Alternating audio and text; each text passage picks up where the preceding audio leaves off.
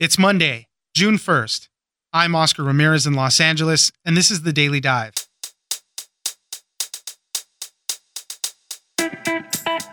Protests around the country are erupting into violence, vandalism, and looting. Protests against police brutality and in support of George Floyd have been hijacked and are detracting from the original message. Curfews have been set in more cities, and the National Guard has been called in to back up police in about 16 states. Steve Gregory, reporter for KFI News in Los Angeles, was at the destructive protests over the weekend in LA and joins us for what he saw and reactions from business owners who got their businesses ransacked. Next, while unrest continues across the country, concerns about the coronavirus pandemic still remain. We are still waiting for a treatment or vaccine, but there's also some uncertainty to immunity for those that have had the disease and recovered. We still don't know for how long someone might be protected from COVID 19 after they have gotten it. And in your body, it's not just antibodies that are fighting the virus, B cells and T cells also help fight illnesses after antibodies have disappeared. Katherine Wu, science reporter at Smithsonian Magazine, joins us for why immunity to the coronavirus is so complicated. It's news without the noise. Let's dive in. We will bring use the law to reestablish your liberty, to reestablish and save lives. But we cannot do that when folks are lighting fires, shooting at our officers, throwing at projectiles, and escalating things up. Joining us now is Steve Gregory, reporter for KFI News in Los Angeles. Thanks for joining us, Steve. Always a pleasure, Oscar. Wanted to talk a little bit about the protests going on around the country after the death of George Floyd by police officer Derek Chauvin uh, after he put his knee on his neck. There's been protests going on all across the country and they've been intensifying, uh, leading to violence, looting, all, all sorts of crazy stuff has been happening. Uh, obviously, it started in Minneapolis. Atlanta had a particularly bad moment. I think Philadelphia is getting some of it. But over the weekend, also, Los Angeles kind of devolved into this whole thing. It all started with a protest. It was a Black Lives Matter protest. And then throughout the day, things just got worse and worse. So much so that cities are imposing curfews uh, about 5,000 National Guard troops have been activated, and I think 16 states total. Steve, you were out in Los Angeles covering some of that. Start us off by talking about the presence of the National Guard. What does that mean, and how do they act with the public? You know, the National Guard is only there to be a support mechanism. The National Guard does not have arrest powers. That's got to come down from the top, from the federal government. So, what happens is when a National Guard is uh, activated for security purposes like this, they'll act as a support, sort of secure the area. They will uh, create checkpoints for people coming in and out of areas that might be blocked off to the public. They'll also guard uh, businesses. They'll they'll figure out ways to put up secure perimeters so that people can't get into those areas. Mostly, they're there to keep people out of areas so that firefighters can get in and clean up messes. Store owners can get in there and clean up their messes sweep up the broken glass, get the dumpsters off the streets. So basically, a National Guard's presence it's twofold. One, it's the optics. You know, I think the presence of a military establishment in someone's city sort of conveys the message that we're serious and uh, this has gotten really out of control. And the second part is it frees up police officers to go home and get rest, you know, because they were working a lot of overtime. The city was on tactical alert, which means every employee of the department is subject to being called out. And for the first time in 20 years, every sworn officer of the Los Angeles Police Department was activated. And that's why the National Guard's presence is important because they can help pick up the slack where the police department can't do it. Watching this play out on television, it seemed that the cops were armed with rubber bullets, they had batons, they had shields in some cases. What is the National Guard armed with? Well, the National Guard is armed with typical AR-15s. It's the standard standard issue. Now, it's my understanding that only in some areas will they show an armed presence. Most other areas, it's just their physical presence that's enough and could be enough. But they they are armed and they don't have a rules of engagement officially. Uh, the only time that they can really use the weaponry is if they are engaged in a um, basically life or death situation let's move on to a little bit what was happening in Los Angeles. And as I said, this is happening all over the country. But Steve, you and I live in Los Angeles, so we're uh, you know a little more familiar with the details here. what happened that where things went wrong? The the it all started as a Black Lives Matter protest in a park in the Fairfax district, which is a popular area where there's a lot of shops and whatnot. And then soon thereafter, everything just started getting heated. There was multiple cop cars that were set on fire, uh, vandalism, spray painting, graffiti all over the place. It just went haywire. Well, and as you mentioned, we both live in Los Angeles, so we both have seen a lot of these types of protests over the years. I have to say this rate's right up there as one of the worst I've seen, one of the most intense, only because this crowd felt more emblazoned. They felt more empowered for whatever reason. They felt like they could get by with more, push the envelope even further.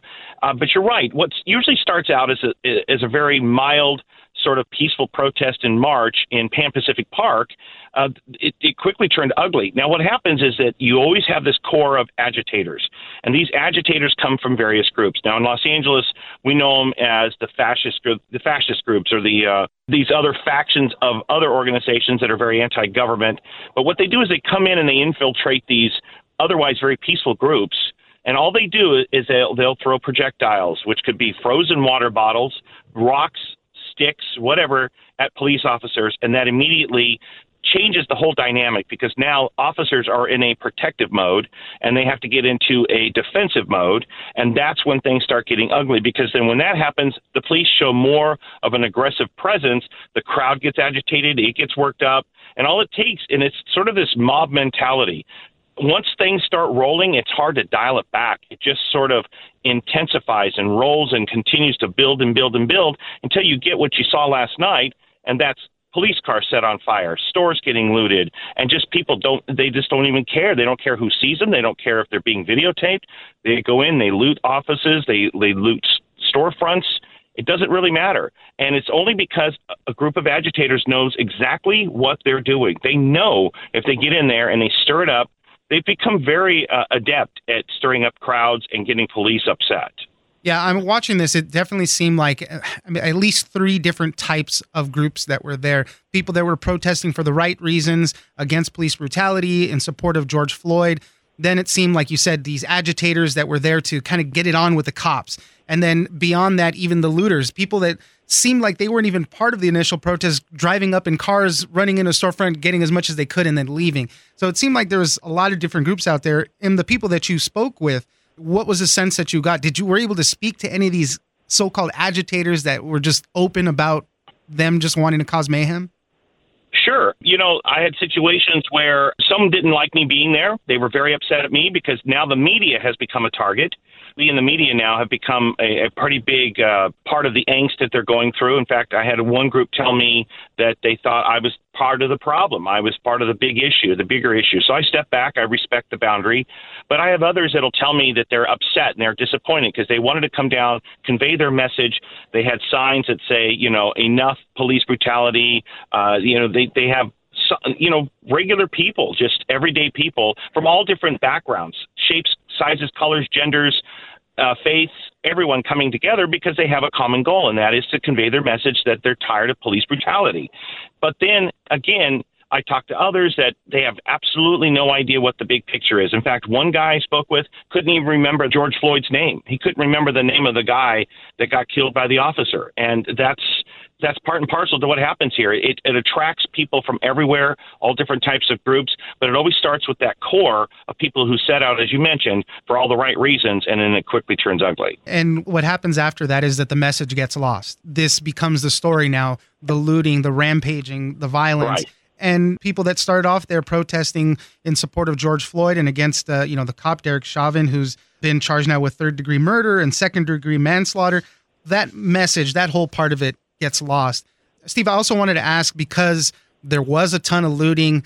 There was a lot of uh, big shops and people. There's a shopping center there known as the Grove people broke into the Apple store there and to Nordstrom and started looting there. But there's also a bunch of smaller businesses along those streets that also got looted. You had a chance to speak some of those to some of those business owners. Yeah. What was their reaction? They were just so disappointed because a lot of those business owners are minorities. And the ones I spoke with last night, uh, I spoke to Armenian, Hispanic, Rwandan. Um, I spoke to all different minorities last night, and they were all so disappointed because they all said, We have all gone through our own discrimination. We've all been mistreated by government. We've all been mistreated by law enforcement. So they understand the pain that a lot of these people are going through and what the protests mean, but they just can't wrap their head around the fact that they, they can't equate trying to convey the message with stealing their merchandise. They just don't understand how that honors the, the memory of George Floyd by stealing, you know, a four thousand dollar iMac system and or you know hundreds and hundreds of dollars worth of tennis shoes. They can't wrap their head around that. And the one guy I spoke with who owns a vintage store uh, there on Melrose in the Melrose shopping district, they put their life savings into this. They've been there for ten years and they sell all kinds of very high, highly priced collectibles clothes from back from the 50s and 60s, and uh, his store was completely trashed. I stood there talking to him, and his voice was shaking at times. He was he started out very angry, and then his voice started to shake, and it was very emotional for him because the clothes are laying all, all over the floor. There's glass everywhere. They stole his safe. Um, he said it, the damage and the losses are in tens of thousands of dollars.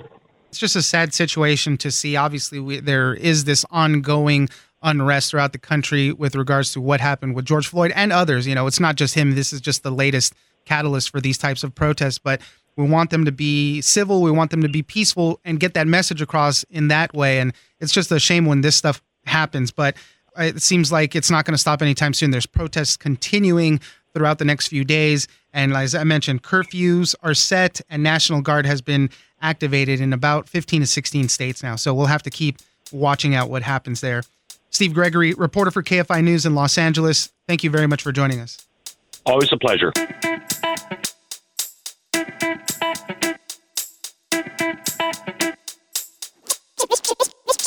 The way that I sort of look at this is a lot of people by now have heard of antibody tests. These are the tests that search in your blood for those immune molecules that your body makes in response to a pathogen that's trying to infect you kind of like dusting for fingerprints after a crime has occurred at a crime scene. Joining us now is Katherine Wu, science reporter at Smithsonian Magazine. Thanks for joining us, Katherine. Thank you for inviting me. It's great to be here. I Wanted to talk about the coronavirus, COVID 19. We've been battling this for some months now. And one of the things that we haven't had a chance to really wrap our head around is immunity from the virus. Once you get it, are you even completely immune from it? And there's a lot of stuff that goes into it. It's pretty complicated in the way it works in our bodies. So, Katherine, help us out a little bit to understand why immunity to this has been so complicated so far. Yeah, I mean, I'm really glad that you're looking into this because it's such a complicated question. And I think during such a chaotic time when there are lives at stake, people really want clear cut answers. And I'm sad to report that we don't have a lot of those right now. I think the most important takeaway at this point is that even though we have tests and a lot of people working very hard on this disease and how to fight it, we don't really have clear cut answers on whether or not people are going to be protected from getting infected with the virus a second time, even if they've recovered from a bout of COVID 19. The way that I sort of look at this is a lot of people by now have heard of antibody tests. These are the tests that search in your blood for those immune molecules that your body makes in response to a pathogen that's trying to infect you kind of like dusting for fingerprints after a crime has occurred at a crime scene. It's evidence that something has been in your body, but that's a very past focused look at the disease. It doesn't tell you a whole lot about the future. Yeah, and one of the things with the antibodies that I didn't really know about too much is that they have a kind of a short lifespan and they disappear from your blood after a few weeks or months, depending on how strong your immune system response was. And it's really these other cells in your body that kind of remember what those antibodies were. So if the same pathogen comes back into your body, obviously we're talking about COVID 19, if you get infected again or mm-hmm. something, these other cells are the ones that remanufacture those antibodies. So there's a lot of other stuff involved in really making your body continue to fight these diseases. Yeah, exactly. That's a really important point to, I think, drive home. So, specifically about the antibodies you're exactly right. Those are molecules made by the body by a population called B cells. And it's sort of the difference between, you know, that old adage, like, you know, give a person a fish and they eat for a day, teach them how to fish and they can eat for life. Those antibodies are pretty temporary, but what is really important are those B cells, which remember how to make those antibodies against the virus itself. And so, what you really want is those B cells to stick around. Some of them will kind of go dormant after you've recovered from an infection. And under ideal circumstances, they'll hang around in your body. Some of them will keep dividing or just hang out for a really long time in the bone marrow. And then, if that pathogen kind of comes to invade your body again, they will recognize that the pathogen has come back and manufacture those antibodies for a second time, and the response will be even stronger and faster than before, possibly so fast and so strong that you may not even experience symptoms the second time. Yeah, and of course that's what everybody would would hope for that they can have. So there's also there's B cells and then there's T cells, a T as in Tom, and some of mm-hmm. these cells also help in this uh, same thing, uh, manufacturing and helping fight the viruses once they come back. So B cells and T cells are kind of two prongs of what's called the adaptive immune response, and that's the kind of slow wave that kicks in roughly a week into infection, depending on what pathogen we're really talking about. And T cells serve kind of a different function. Like, I guess I see B cells as weapon factories. They're making antibodies, whereas T cells can actually accomplish a lot on their own. T cells can either help B cells make antibodies, so they're sort of supporting the antibody factories as they're churning these really important disease fighting molecules out, or T cells can sort of fight their own war. They can actually identify your own cells, like the rest of the cells in your body, like the cells that might line your airway, recognize the ones that have been infected with a virus, and actually send them signals to tell them to self destruct because at that point they figure that cell's a lost cause, it's been infected with a pathogen. The best way to deal with the situation is to make that cell get rid of itself, and that will also theoretically destroy the viruses inside of it.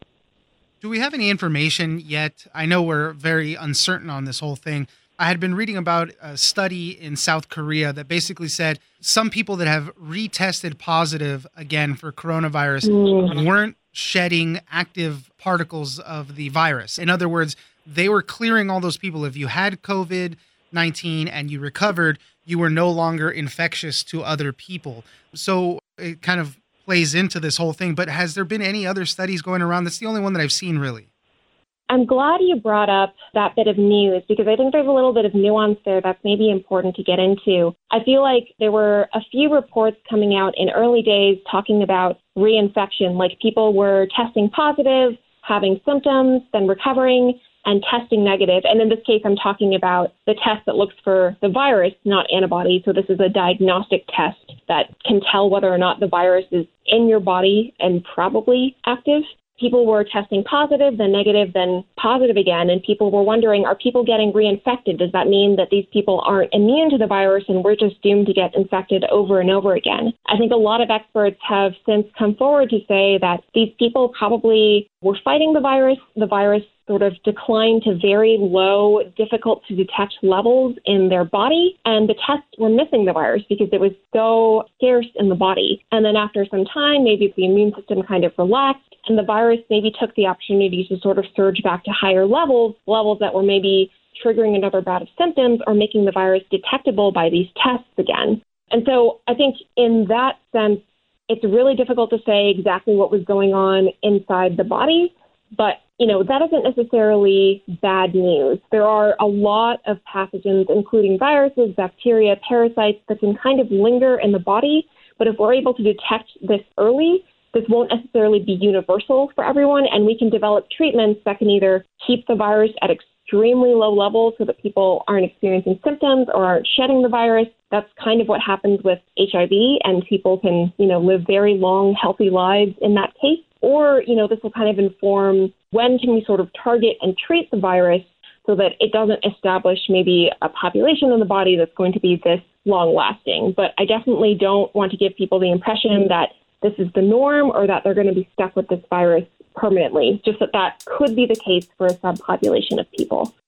Katherine Wu, science reporter at Smithsonian Magazine, thank you very much for joining us. Thank you.